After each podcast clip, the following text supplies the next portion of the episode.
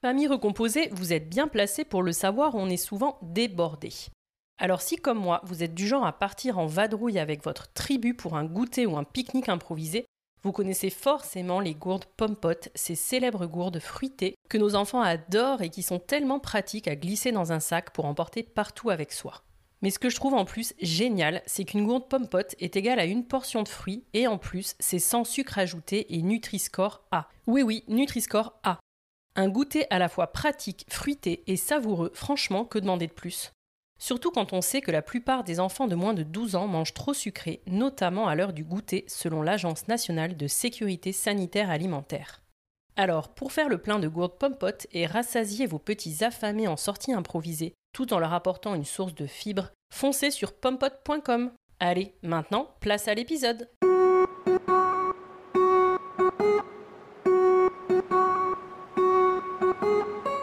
Bonjour, je suis Élise et vous êtes sur The Cool Step Family, le podcast qui donne enfin la parole aux familles recomposées. Aujourd'hui, en France, un enfant sur 10 vit en famille recomposée.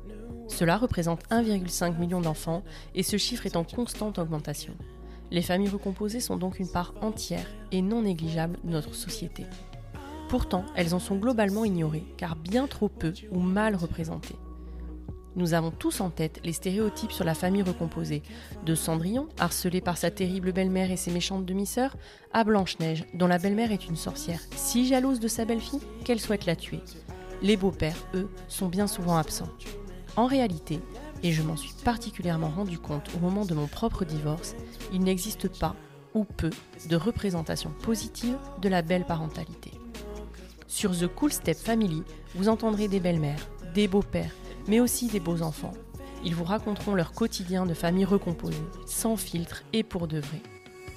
Ils vous confieront leur histoire, vous transmettront leur expérience, vous raconteront leurs anecdotes et vous diront tout sur les défis, mais aussi sur la richesse que peut offrir la vie en famille recomposée. Parce qu'heureusement, dans la vraie vie, il est évidemment possible de s'épanouir dans sa nouvelle tribu et de réussir le challenge de la famille recomposée. Et en vérité, ça peut même être super cool.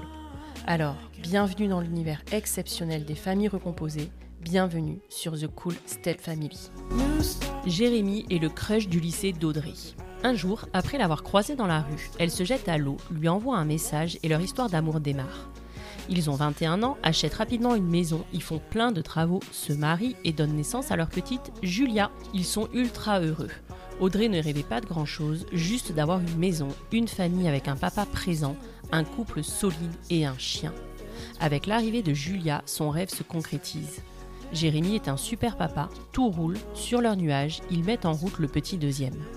Mais voilà, on le sait, la vie nous fait parfois basculer dans l'horreur d'un coup, comme ça, sans prévenir.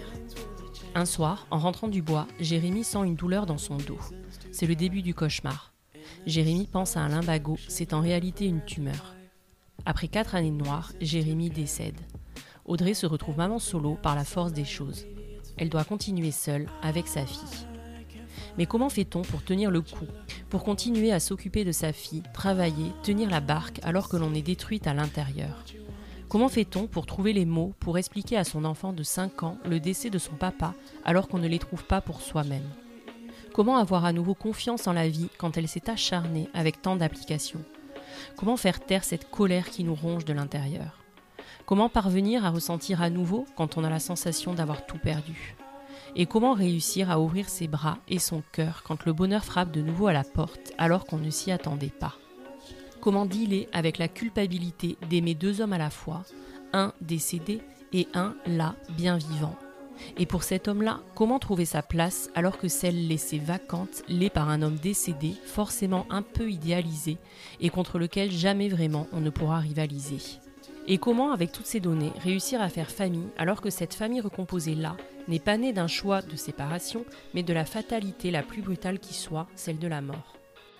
Rien n'avait préparé Audrey à réussir ce numéro d'acrobate, mais championne de la résilience, Audrey a su accueillir le nouveau bonheur offert par l'arrivée de Mathieu dans sa vie. Ce n'est pas sans difficulté, mais c'est beau aussi. Et Audrey nous raconte tout ça dans l'épisode numéro 37 que je vous propose en deux parties tant il est riche. Aujourd'hui, Audrey nous raconte son histoire avec Jérémy, la déflagration produite par l'arrivée de la maladie puis de la mort dans leur vie, la colère, l'injustice. puis ses tips pour petit à petit se reconnecter au bonheur et enfin, évidemment, sa rencontre avec Mathieu et son fils Andrea et les papillons qu'elle a à nouveau ressentis dans son cœur, dans son ventre, alors que jamais elle n'avait pensé pouvoir revivre ça un jour.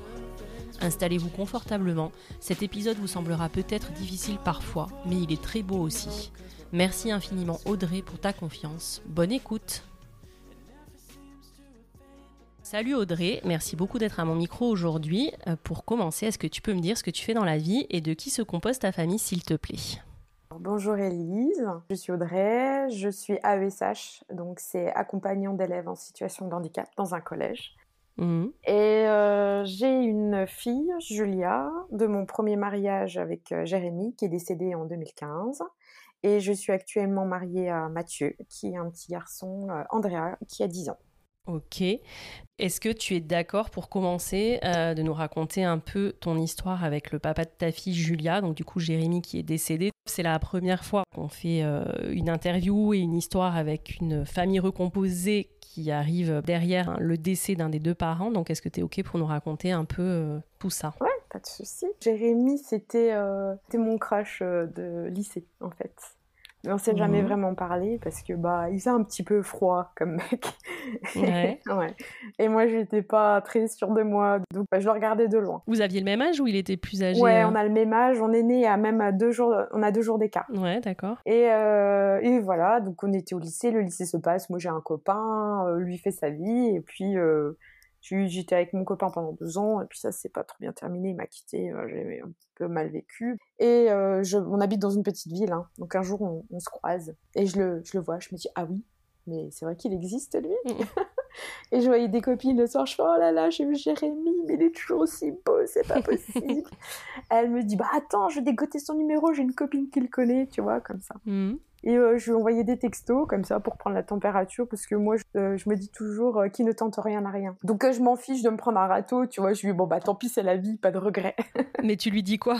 Un premier contact? Bah je lui dis salut, on s'est croisés aujourd'hui, est-ce que tu te rappelles de moi? On était au lycée ensemble. Mmh. Puis ouais, il me répond. D'accord. Il se rappelait de toi ou pas? Ouais, ouais, il se rappelait de moi. C'est un coquin, ouais, ouais, il se rappelait de moi.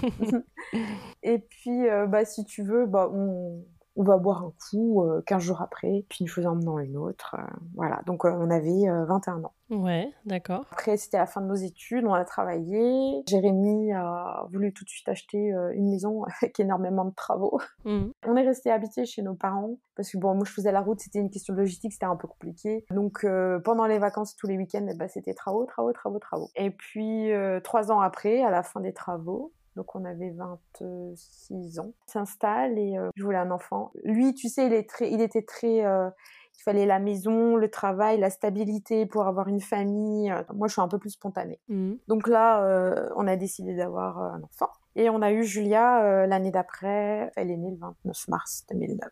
Ouais. Hyper heureux, mais vraiment. un bébé ultra voulu, un papa, j'adorais. En fait, tu vois, ce que je voulais moi dans ma vie, c'était pas faire le tour du monde, c'était pas un travail extraordinaire, c'était pas une reconnaissance sociale, c'était une famille quoi. Je voulais une famille, je voulais qu'on soit heureux, tu vois, un petit peu le stéréotype euh, maison, euh, enfant, chien, mari. Et j'ai aussi trouvé avec euh, Jérémy une famille.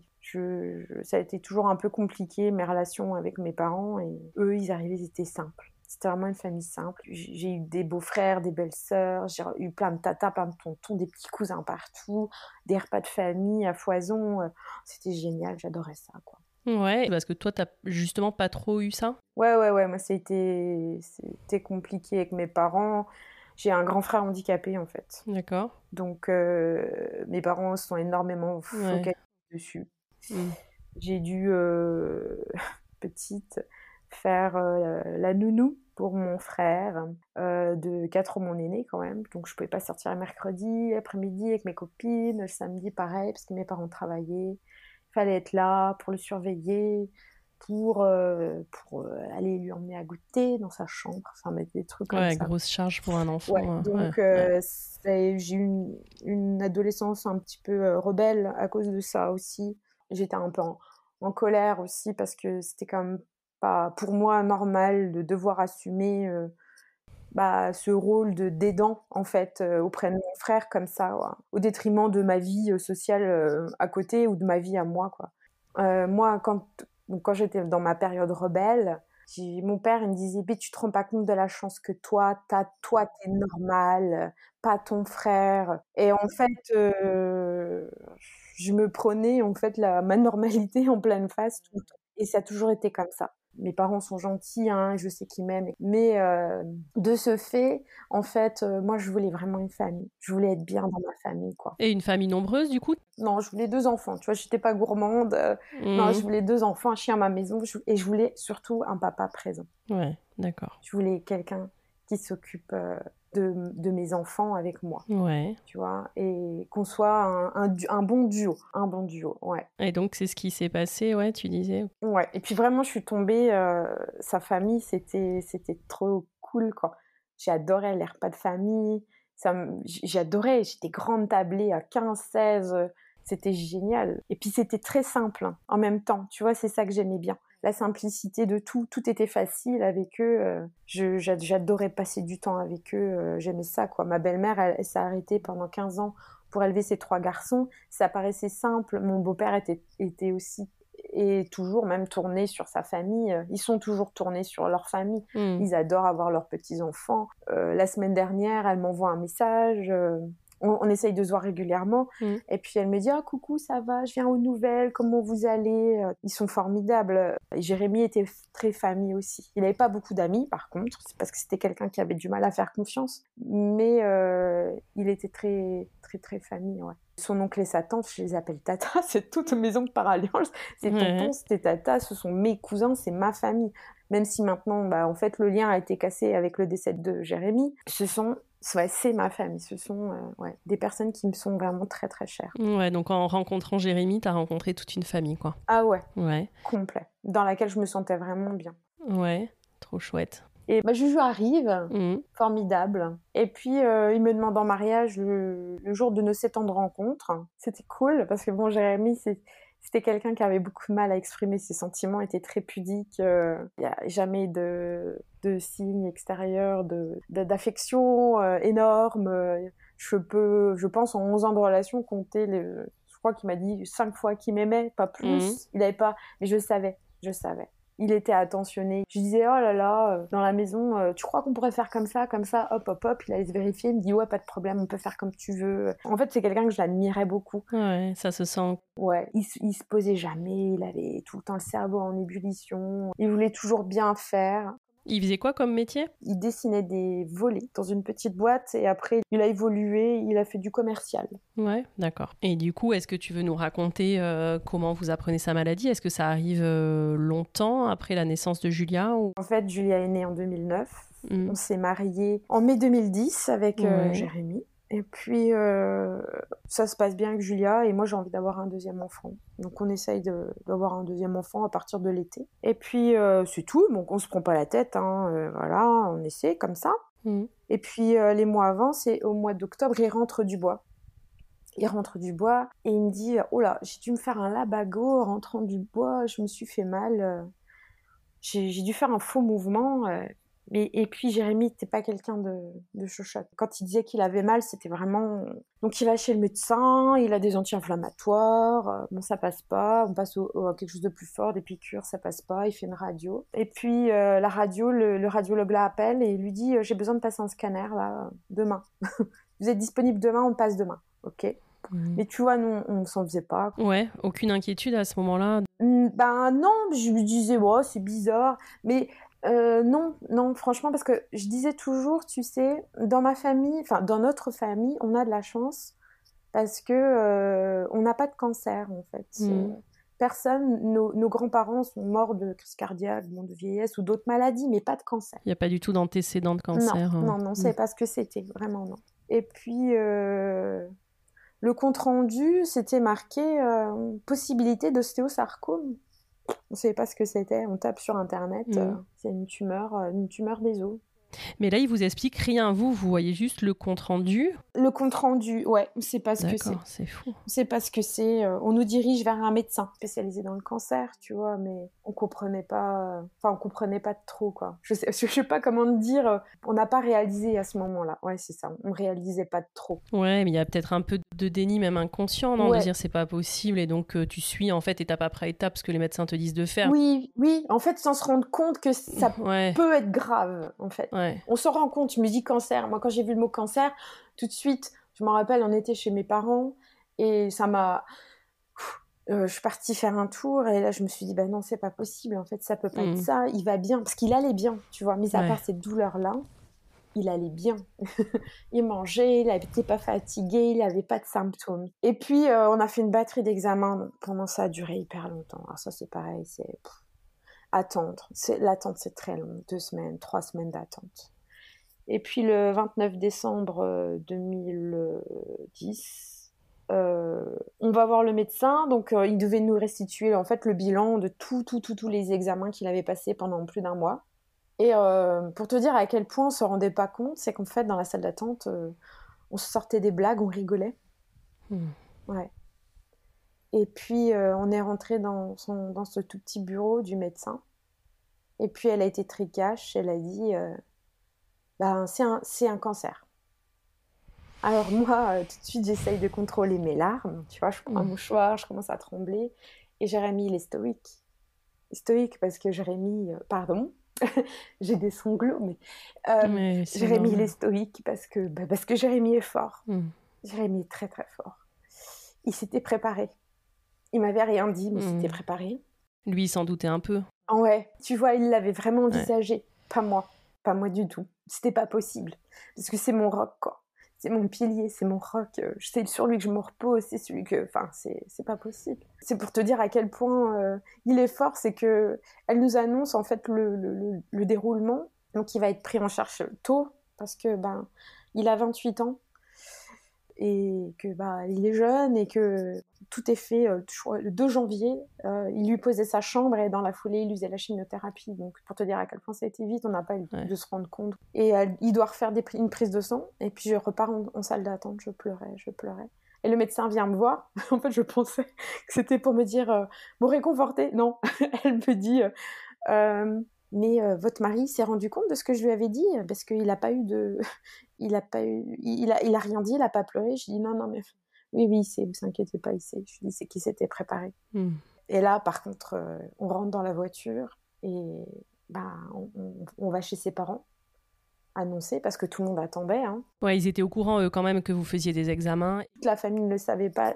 Bon, ils savaient qu'ils passaient des examens à la fin, mais pas exactement tout le monde pourquoi. Et puis ben, ben, on a dû l'annoncer. Hein. Ça a été, euh, bah, tout le monde est tombé hmm. très haut. Hein forcément. Puis on se retrouve bah, aspiré. À ce moment-là, juste les médecins, ils vous disent, euh, je sais pas, tu vois, est-ce qu'ils vous parlent de stade et ils vous disent, mais il peut s'en sortir ou il n'y a pas du tout de discussion sur ça C'est-à-dire que tu sais pourquoi on rigolait en fait dans la salle d'attente? Mm. Parce que quand il passait ses examens, effectivement, il y avait une masse au niveau de la liliaque, ouais.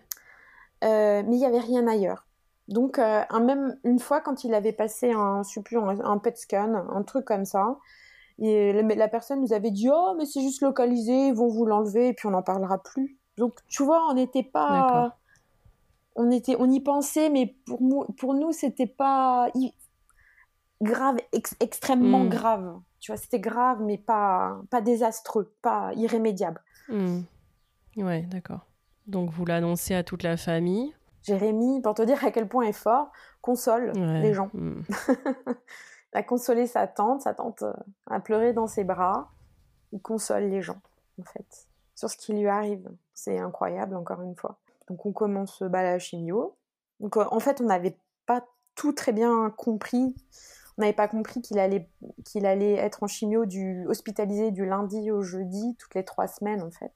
Mmh. Ça, on n'avait pas tout compris que la plasie, tout ça. Donc on découvre euh, bah, tout ça. Ouais. Et puis, euh, en parallèle, euh, bah, l'opération, parce que la tumeur, elle est placée sur la liliaque, donc c'est pas commun. Donc, plein de rendez-vous chez le chir orthopédique. plein de médecins. Parce que là, ils vous parlent de l'enlever en fait, qu'ils vont opérer pour enlever la tumeur. Oui, oui, il faut l'enlever. Oui, il faut enlever la tumeur, il faut faire une grosse chimiothérapie. Donc, euh, ce qu'elle nous annonce aussi pendant l'entretien, c'est que tous les effets secondaires, euh, les possibilités euh, d'une chimiothérapie, enfin ce qui peut se passer, et aussi qu'il a 2% de chance de contracter une, leucémie suite à cette chimiothérapie. D'accord. Donc il fait sa chimio, c'est compliqué.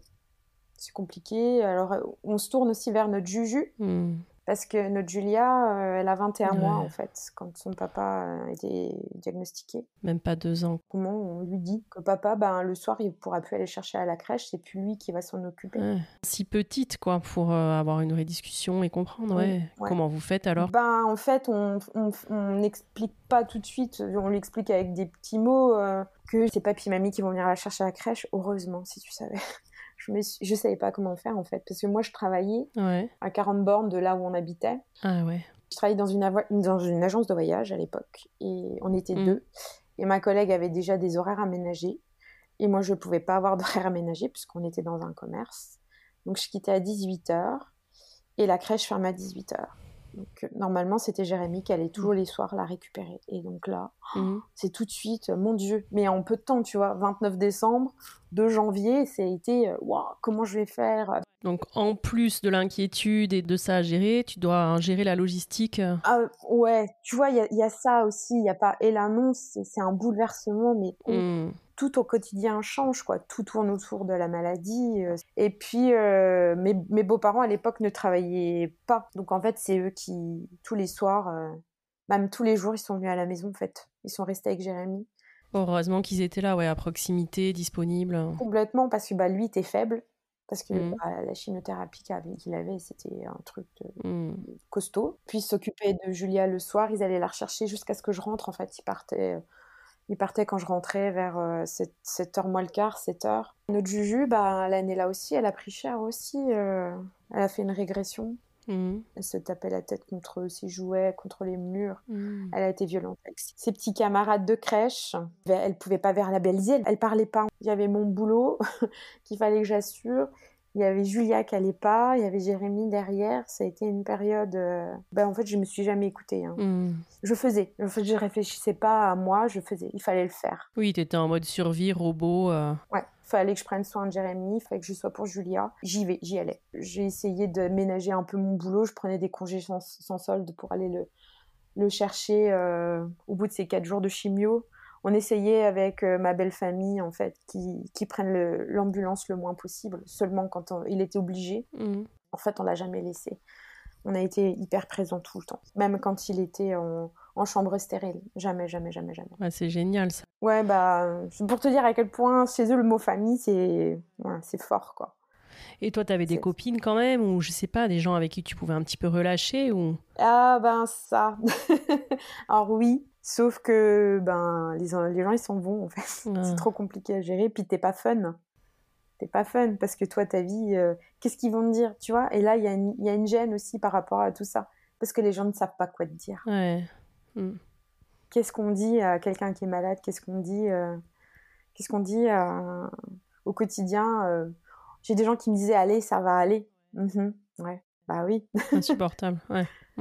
Mm. Tu vois, c'est voilà. Donc les gens, bah en fait, ils, c'est pas méchant, je pense, mais ils savent pas quoi te dire. Donc bah il y a une distance qui se met en, place.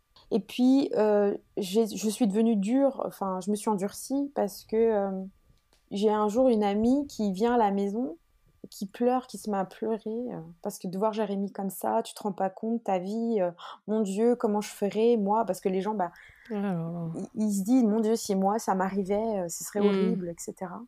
Et elle pleure, mais je lui dis, mais là, maintenant, très sèchement, tu vas arrêter de pleurer tout de suite.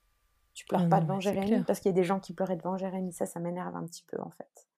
On dire, si vous voulez pleurer, il n'y a pas de souci, mais vous pleurez pas devant lui, quoi. Parce que lui, il pleure pas. Donc, vous évitez de ça, ça vous arrive pas à vous, c'est pas votre vie qui est chamboulée, c'est euh, c'est la nôtre quoi. Donc euh, venez pas pleurer chez moi, vous pleurez dans la voiture en repartant chez vous, je m'en fiche. Mais nous on pleure pas quoi. Donc euh, on tu fais pas ça.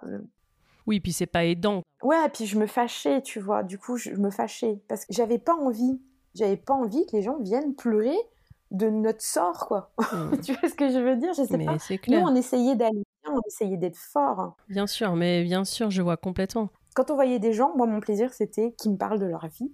C'était, euh, moi, je voulais continuer euh, à, avoir une vie euh, le plus normale possible. Il fallait que ma vie continue. Et tous ces moments-là, au fur et à mesure, tu te dis quand même qu'il peut mourir un jour ou absolument pas? Non, non, parce qu'il est fort. Parce que l'opération qui a duré 8 heures. je l'appelais la tour Eiffel.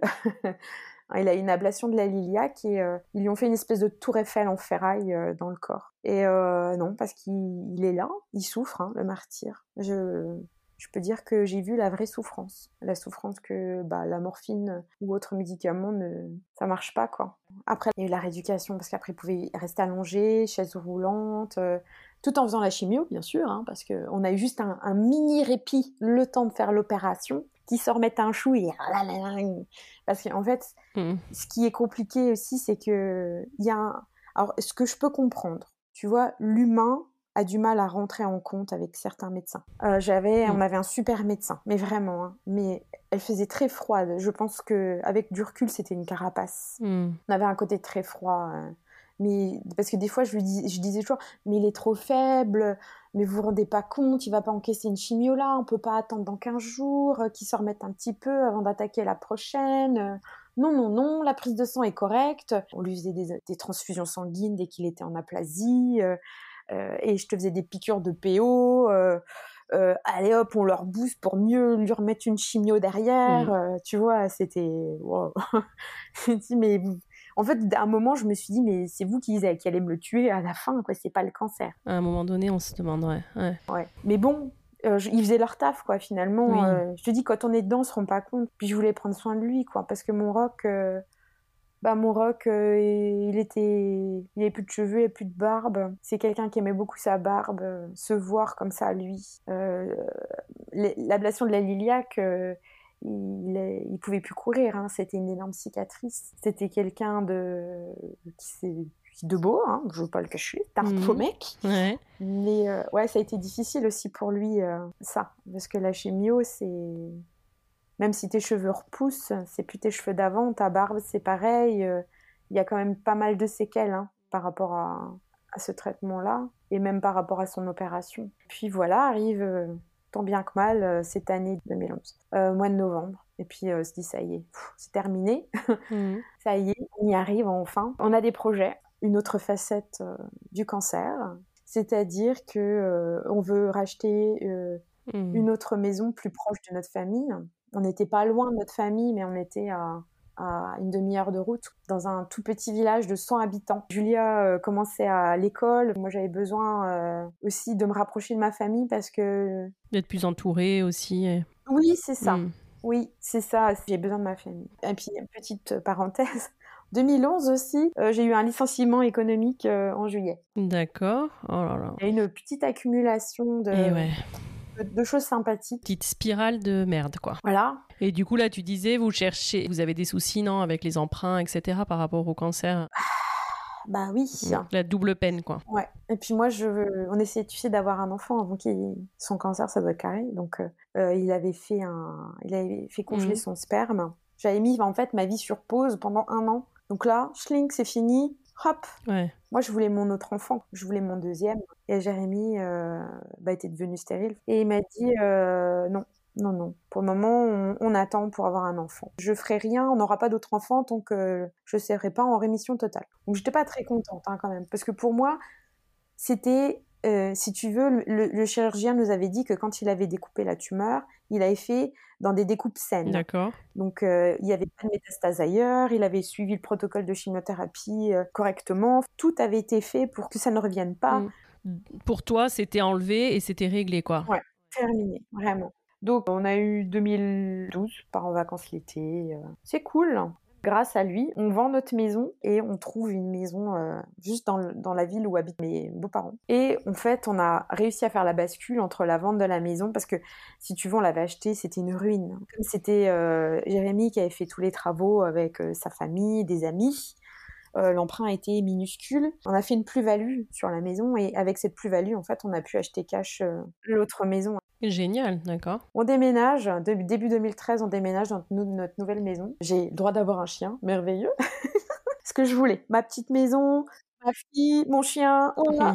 Ton mari, ta fille, ton chien. Il manque que le deuxième enfant. Ouais, ouais, voilà. Tout commençait. Euh, on faisait les choses pour que ça reparte et, et que ça aille. Et puis en fait, en 2013, il était fatigué, fatigué, fatigué. Il faisait, tu sais, des examens de routine. Hein, euh, il y avait une surveillance quand même. De suivi, ouais, ouais, bien sûr. Oui. Et en juillet, il va faire un examen et il le garde à l'hôpital parce qu'il comprenait pas d'où ça venait. Donc, bah, il commence à faire moult examens. Et puis, euh, bah moi, comme toujours, hein, je fais les allers-retours hein, parce que je dois m'occuper et de Julia, qui a trois ans à cette époque-là. Elle va au centre aéré, mais ça reste compliqué. J'avais vu le pédiatre entre-temps qui commence à me parler d'autisme pour elle. Hmm. Donc, euh, il y, a, y, a, y, a, ça aussi. Elle avait toujours des gros troubles du, comportement. C'était difficile de rentrer en relation avec elle. Euh, et les psys nous disaient beaucoup que c'était dû à, à la maladie de son papa. Là, ça allait mieux pour nous parce qu'il était avec nous à la maison, il avait repris le boulot et même s'il était fatigué, il était là avec nous, quoi. Mm. Puis il le garde. Puis un matin, il m'appelle. En général, j'y allais tous les après-midi à l'hôpital le voir et euh, il m'appelle un matin et il pleure. Mm. Et c'est rare. Et il me dit euh, j'ai une tumeur au cœur. Mm. Ouais. Et là, je me dis c'est pas possible. Non, non, c'est un cancer des os, c'est pas au cœur. Et euh, je raccroche, je lui dis écoute, j'arrive, je, je vois, il faut que je, m'occupe de Julia, j'arrive. Et euh, bah là, bah, je, je, tombe à genoux. En fait, je, dans ma chambre, je prends un oreiller, je hurle, je hurle, parce que mm. c'est pas possible. C'est pas au moment où on, arrive à reprendre euh, notre vie en main, en fait, ce qu'on voulait, notre, notre but, que ben, c'est pas possible. Et voilà, donc le temps que les, les médecins trouvent une solution, en fait, euh, parce que c'était, ils avaient jamais vu ça, c'était un cas, euh, un cas rare. Ah ouais, d'accord. Ouais, c'est un cas rare. Et donc le 14 juillet 2013, euh, opération à cœur ouvert. Hmm. Donc ça c'est pareil, hein. ma belle-mère m'appelle parce qu'on se relayait avec ma, ma belle famille à son chevet. Et ma belle-mère m'appelle, elle me dit Audrey, il faut que tu viennes. Vite, les médecins demandent à venir. Alors c'est pareil, l'organisation, le chien, le gosse. Je, je, te jure, c'était horrible parce que je prenais ma fille qui allait pas bien et je lui expliquais il faut que tu ailles chez mamie là tout de suite. Et elle avait pas le temps de. Voilà, c'était difficile pour elle. Hmm. Il n'y a pas d'autre mot, c'est que je l'achetais. Je l'achetais chez ses grands-parents, quoi. Et je montais parce que bon bah l'hôpital forcément est à 65 km de, chez nous, hein, parce qu'on n'habite pas près d'une grande ville. Hmm. Donc euh, je, monte en catastrophe et là, bah, après, c'est pareil, c'est l'attente, parce qu'on peut pas le voir. Et l'attente que les médecins nous disent, bah, qu'est-ce qu'ils vont faire et tout, c'est pareil, c'est horrible. Oh, cette attente-là, tout le temps, cette attente. Ouais, où tu te sens complètement impuissant en plus. Hein. Ouais. Hmm. Ah oui, t'attends. Et mais heureusement, mes beaux-parents sont là. Mon, petit beau-frère est là. Mon, beau-frère, le grand frère de Jérémy, parce que Jérémy c'était l'enfant du milieu, euh, revient de Lille et sa femme vient d'accoucher. Accouché le 6 juillet de mon neveu, mon premier neveu, tu vois. On n'a même pas pu fêter euh, sa naissance comme il se devait, quoi. Hmm. L'opération se passe bien, il lui enlève tout. Le chirurgien m'appelle, il me dit euh, C'est bon, madame, je, je, lui ai tout enlevé, tout va bien. Vous pouvez, euh, on peut le voir Bah non, vous pouvez pas le voir demain matin. D'accord, ok. Donc, je repars à la maison soulagée. Je me suis dit Ça y est, c'est fini. On vient de l'enlever, c'est terminé, il est là, il est vivant. Hmm. Il est vivant. Et en fait, tu vois, encore une fois, je réalise pas. Parce que un moment, on n'avait pas pu le voir, si tu veux, avec mes beaux-parents.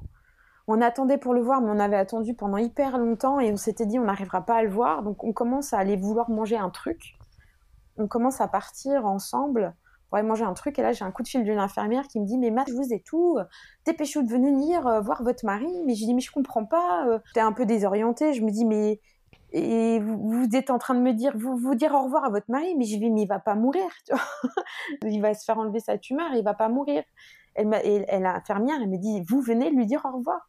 Et donc je me vois juste avant qu'il rentre en salle d'opération, de, de, l'embrasser, de lui dire que je l'aime, et à tout à mmh. l'heure. Je lui dis à tout à l'heure.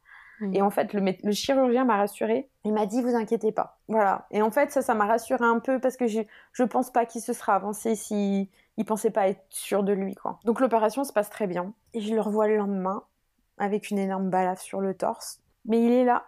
On discute avec l'oncologue. Bon, bah, il va refaire de la chimiothérapie. Sauf que, bah, on n'a toujours pas trouvé le, bah, qu'est-ce qui n'allait pas parce que ces prises de sang ne vont toujours pas.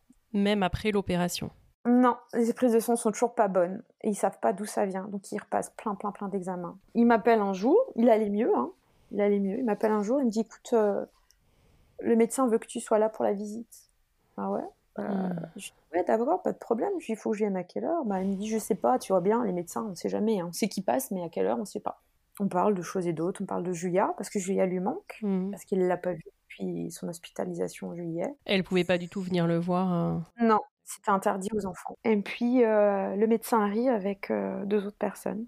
Elle prend une chaise pour s'asseoir. Ouais. Ouais. Hmm. Et moi, je lui tiens la main très, très, très, très fort. Et euh, là, elle nous dit, bon, écoutez, euh, il a une, une leucémie, en fait. Une leucémie secondaire, due à la première chimiothérapie. Tu sais, les 2% de chance, là. Donc, euh, là, encore une fois, c'est pas possible. Il se remet de sa tumeur au cœur, et là, il a une leucémie secondaire, 2% de chance. Mais c'est quoi, ce- c'est quoi ce bordel? Il y en a marre, quoi. Elle nous dit que bah, il a deux cancers différents en fait maintenant. Il a le cancer dû pas en premier au stéosarcome qui a métastasé au cœur et en plus une leucémie. Donc elle nous dit que bah il y a plus rien à faire en fait. Que elle nous dit, elle ne dit pas qu'il va mourir. Elle nous dit on peut gagner du temps. Voilà. Elle nous offre nos possibilités. Donc c'est euh, soit on fait euh, une chimio avec une grève de moelle, on fait une chimio pour la leucémie avec une grève de moelle, mais elle le déconseille parce qu'il est très faible. Soit on fait du palliatif. Oh là là. Et Jérémy, qu'est-ce qu'il fait? Eh ben, il fait la chimio pour la leucémie. ouais, parce que lui, euh, ouais, il veut vivre. Il a une rage de vivre pour sa famille. Enfin, il nous aime très fort. Il aime la vie, hein, c'est sûr, mais il nous aime nous. Et il ne veut pas nous laisser. Moi, il me l'a toujours dit. Et toi, à ce moment-là, qu'est-ce que tu te dis? Ben, je peux pas vivre sans lui. C'est pas possible. C'est pas possible. Je- Donc, euh, je suis Jérémy dans toutes ses décisions. Je le soutiens. Il fait sa chimio. Il a été enfermé un mois dans une toute petite boîte. Donc là, par contre, ça a été très compliqué parce que c'était. euh, alors, je n'ai pas su tout de suite, mais j'ai su après que cette chimio-là, on l'appelle euh, ça passe ou ça casse. D'accord. Voilà, tellement elle est, elle est, elle est dure. J'y vais un jour sur deux Hmm. parce que Julia, bien sûr, va à l'école. Il faut que j'en prenne soin parce que ben, elle le voit toujours pas. hein. Elle n'a pas le droit. Encore moins à ce moment-là parce que les Mm. enfants, bah, ils sont porteurs de plein de petits microbes. Il est, très, il est trop faible. Elle pose des questions, elle? Tu en parles un petit peu avec elle?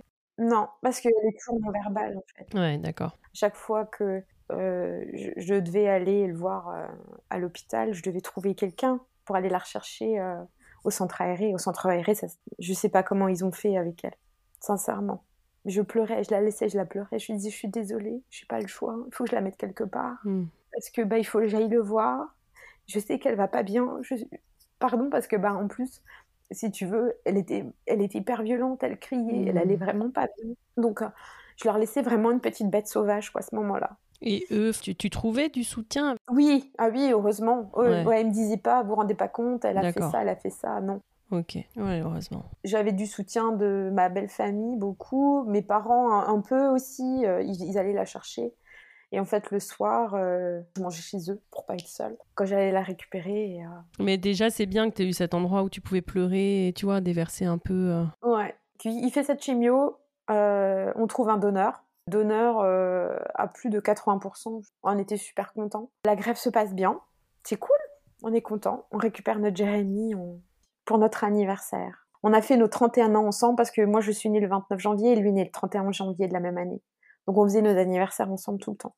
On fête nos 31 ans avec toute notre famille, mais euh, vraiment très grande famille. on était super contents. On fait une paella et on fête. On est content, il est là ça nous fait du bien, on reprend. On reprend euh, du poil de la bête.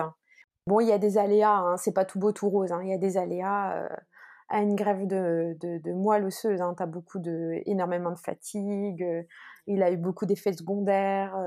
Donc, il en bave hein, encore, mais il se plaint pas de trop. Et donc, il doit faire des examens complémentaires tout le temps. tous les mois, il y va. Et dans ces moments-là, ouais, vous arrivez à, tu vois, avoir un peu des petites parenthèses sur la maladie et vous à avoir des moments de bonheur où vous y pensez plus, ou c'est constamment là. euh, on n'y pense pas. On essaye de, en fait, d'aller de l'avant tout le temps.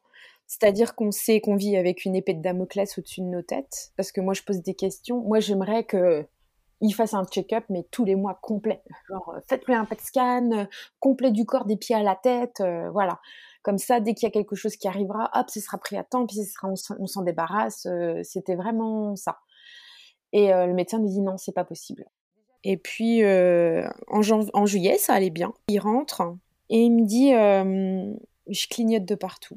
Je suis un vrai sympa de Noël. Donc en fait, ça voulait dire qu'il avait des métastases partout. Après être rentré d'un examen en fait de suivi, c'est ça? Ouais. Ok. C'est ça. Donc on ne devait pas partir en vacances, on décide de partir en vacances juste après. Mmh Avec l'accord du médecin, bien sûr. On n'est pas parti longtemps. Hein. On est parti dans sa famille en Espagne. On a eu besoin de passer euh, du temps ensemble. Et puis là, ça y est, on profite de chaque instant en fait. Il n'y a plus de disputes. Euh, t'as pas rangé tes chaussettes. Euh, t'as laissé traîner ça. Hmm. On profite. Là, tu sais, enfin toi, tu as conscience qu'il va oui, Ça y est. Ouais. ça y est. Là, je me suis dit, ça y est. Et comment tu gères ça? Je pleure, comme hmm. je pleure comme d'hab, et lui me réconforte, pleure pas il pleure pas et il dit je veux pas vivre sans toi, je veux pas.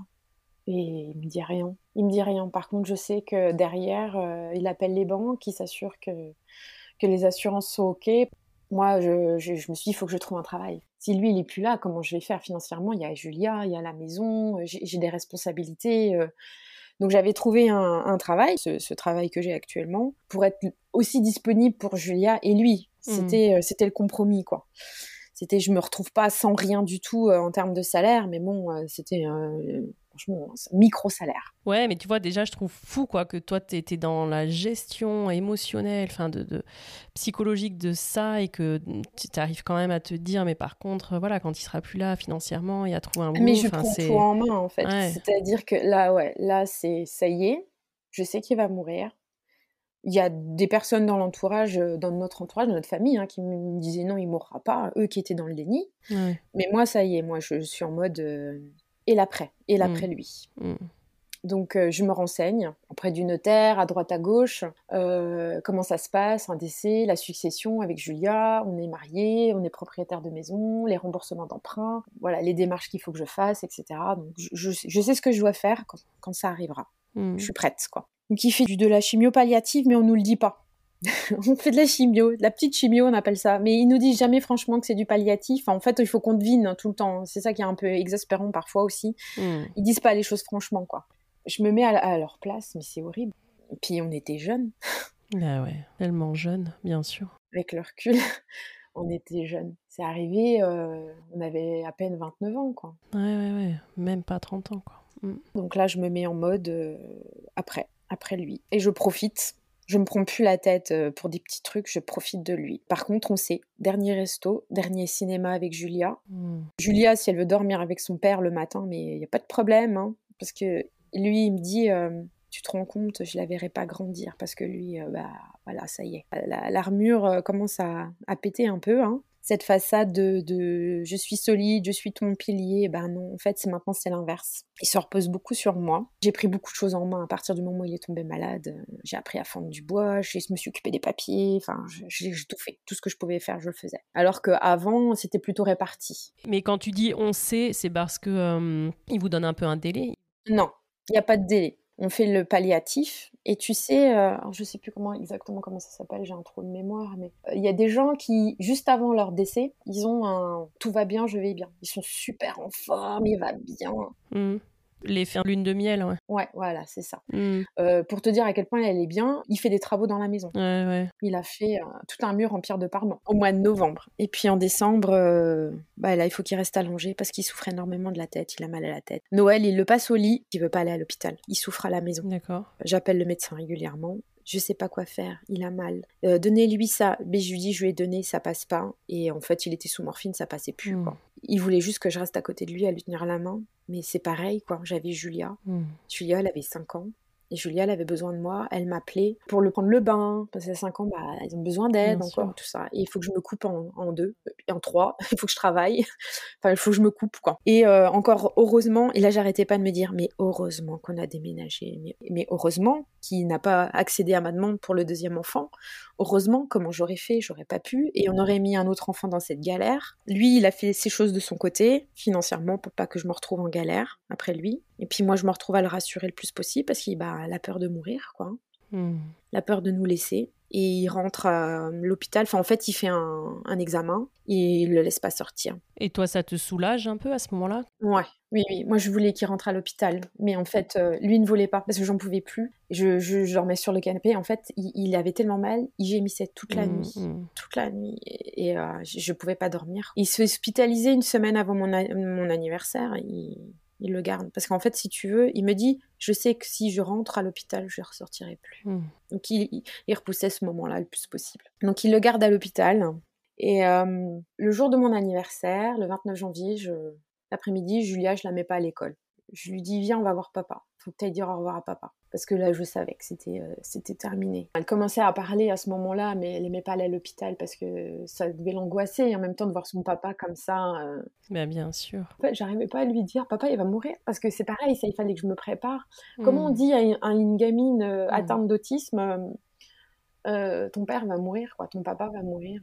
Et puis, je- j'ai à peine le temps de rentrer que le médecin me rappelle en me disant, Madame, faut que vous veniez vite, il passera pas la nuit. On rentre deux par deux parce qu'on n'a pas le droit d'être plus. Alors ça, par contre, ça a été bien, parce que du coup, on a pu lui dire au revoir, on a pu lui dire ce qu'on avait envie de lui dire. Là, il est complètement conscient encore. euh, Il est encore conscient, ouais. Euh, il blague. Pff, Cet animal, il blague. On rigole hein, dans le couloir, on est tous assis euh, dans le couloir. mmh. On est, euh, pff, euh, je sais plus, 15. On parle des moments où il nous a fait rire, des moments ce qu'il a fait, etc.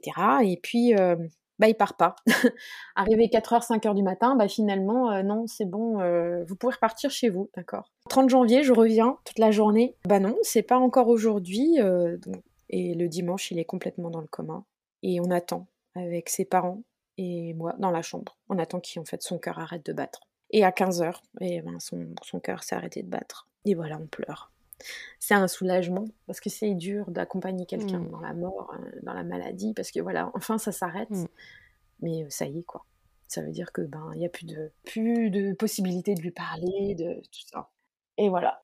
J'étais très très, entourée, hein. j'ai pas, j'ai pas été seule à ce moment-là. On a choisi avec mes beaux-parents au cercueil, etc.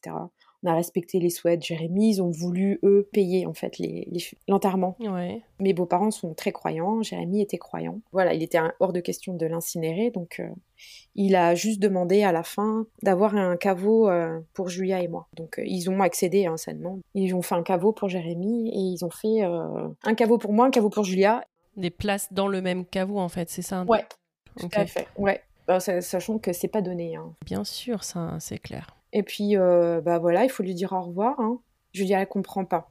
Alors, tu vois, ce qui est génial, c'est qu'à l'époque, euh, elle parlait pas très peu. Maintenant, elle a 14 ans.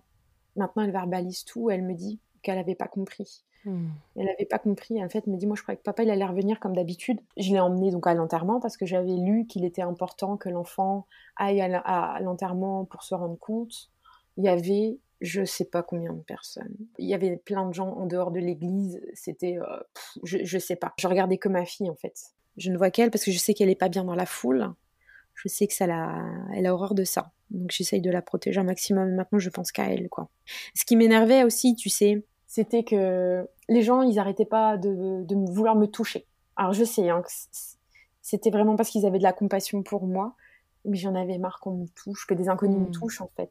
Euh, puis il y avait des choses qui m'énervaient. Quand il était à la maison funéraire, il y a des gens qui venaient, je savais pas qui c'était, et j'avais du mal à me dire que c'était c'était mon mari, c'était le père de ma fille, mais c'était aussi un enfant, un neveu, un Un cousin, ami, un, un collègue. ami, tout ça. Mm. Et c- ça, j'avais du mal.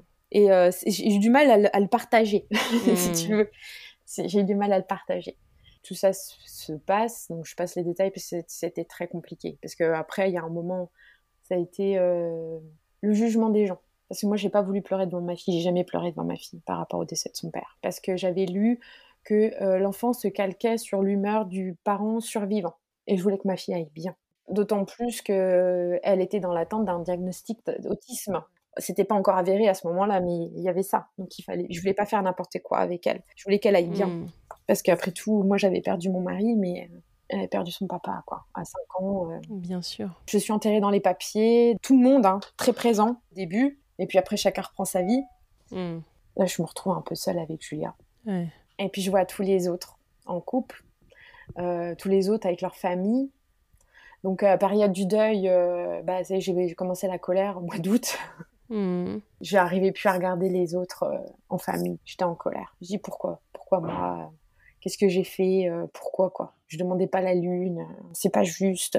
J'ai eu une grosse période de colère.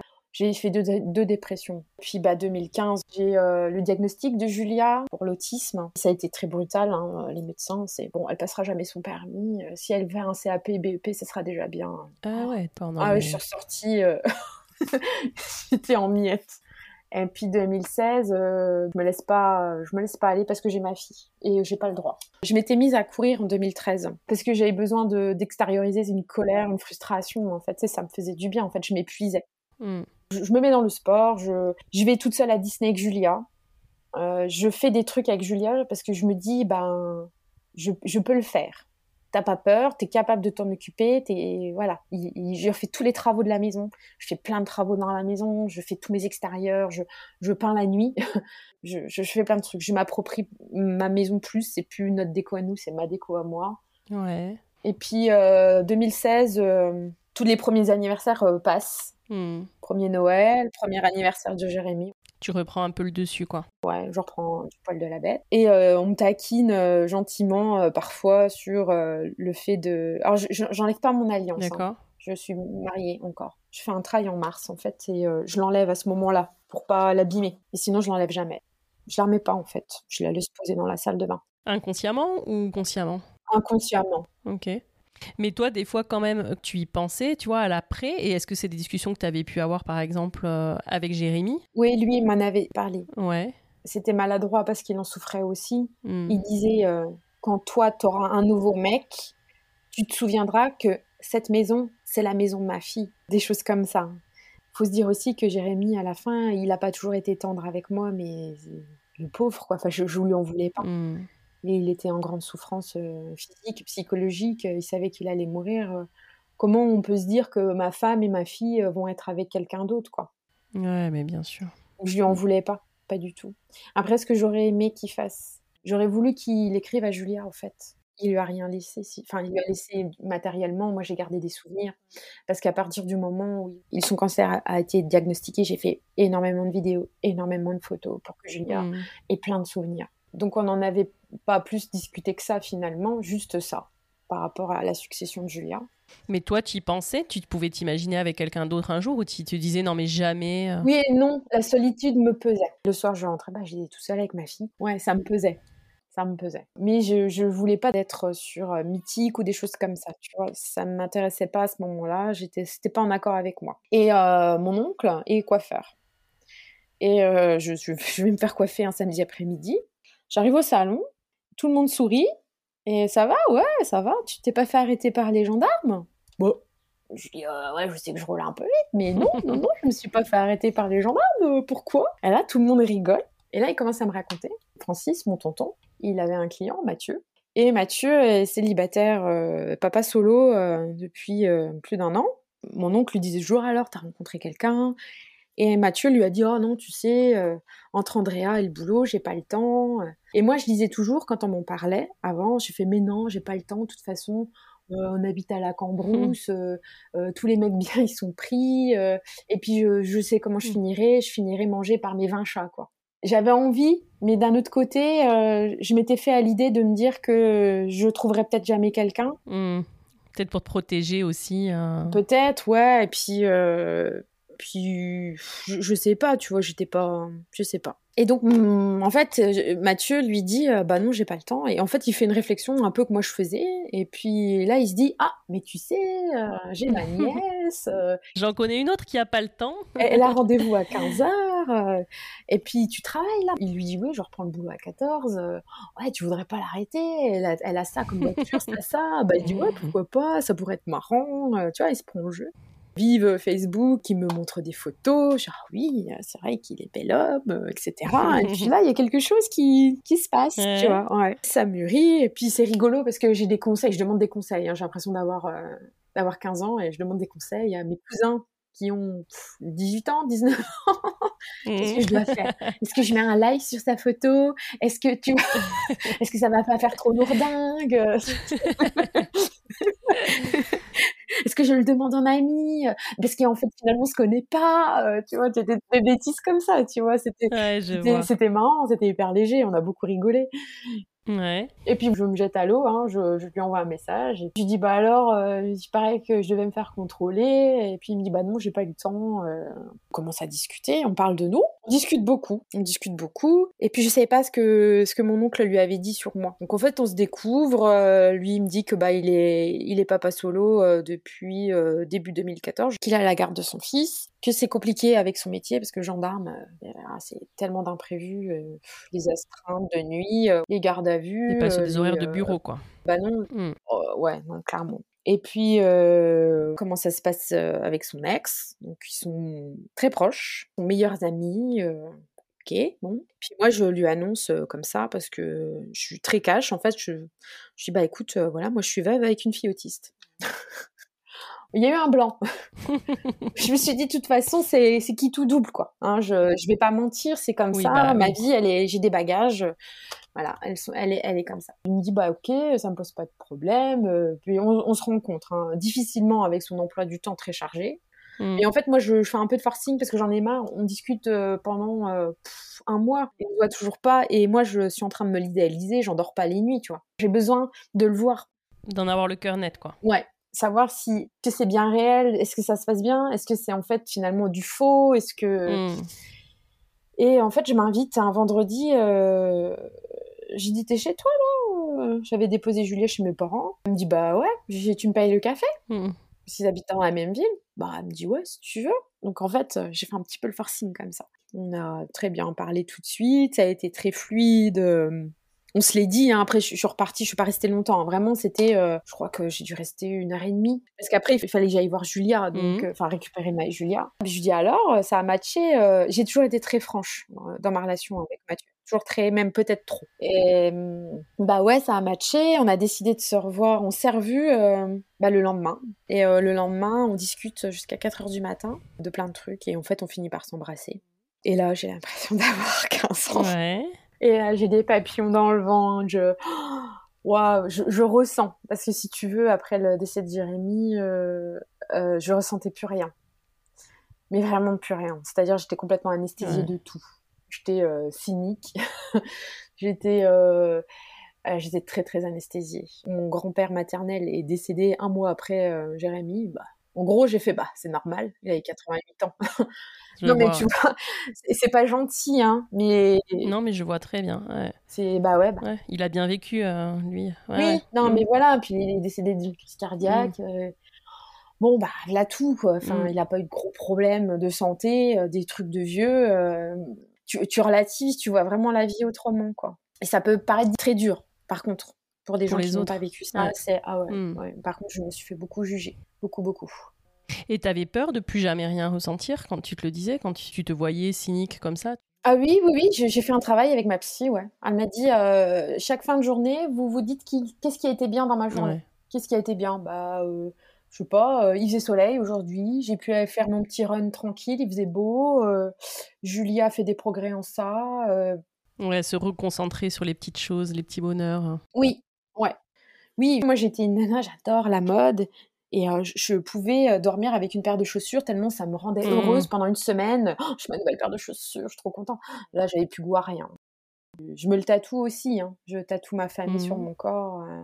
J'ai fait tatouer en 2013 euh, pour qu'ils voient Ouais. que, tu vois, malgré tout, même si, bah, quand ils nous ont annoncé qu'il n'y aurait plus rien à faire, que, bah, voilà, il, serait, il, est, il, est, Il serait sera toujours toujours, là. quoi. Ouais. Ouais, toujours. Et voilà, donc j'ai des papillons plein le ventre.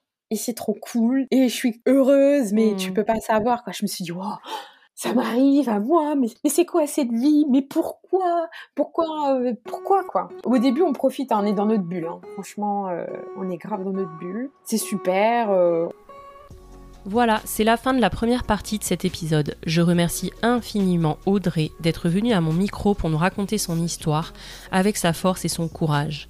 Envoyez-lui plein d'amour en commentaire et si vous aimez cet épisode, partagez-le autour de vous. Vous pouvez aussi vous abonner au podcast et même lui mettre un chouette avis sur Apple Podcast ou les autres plateformes le permettant et lui mettre plein d'étoiles. Ça ne prend pas beaucoup de temps et moi j'adore découvrir vos étoiles et vos nouveaux avis. On se retrouve lundi prochain pour la suite de l'épisode d'Audrey. D'ici là, prenez soin de vous et let's go les Cool Step Families.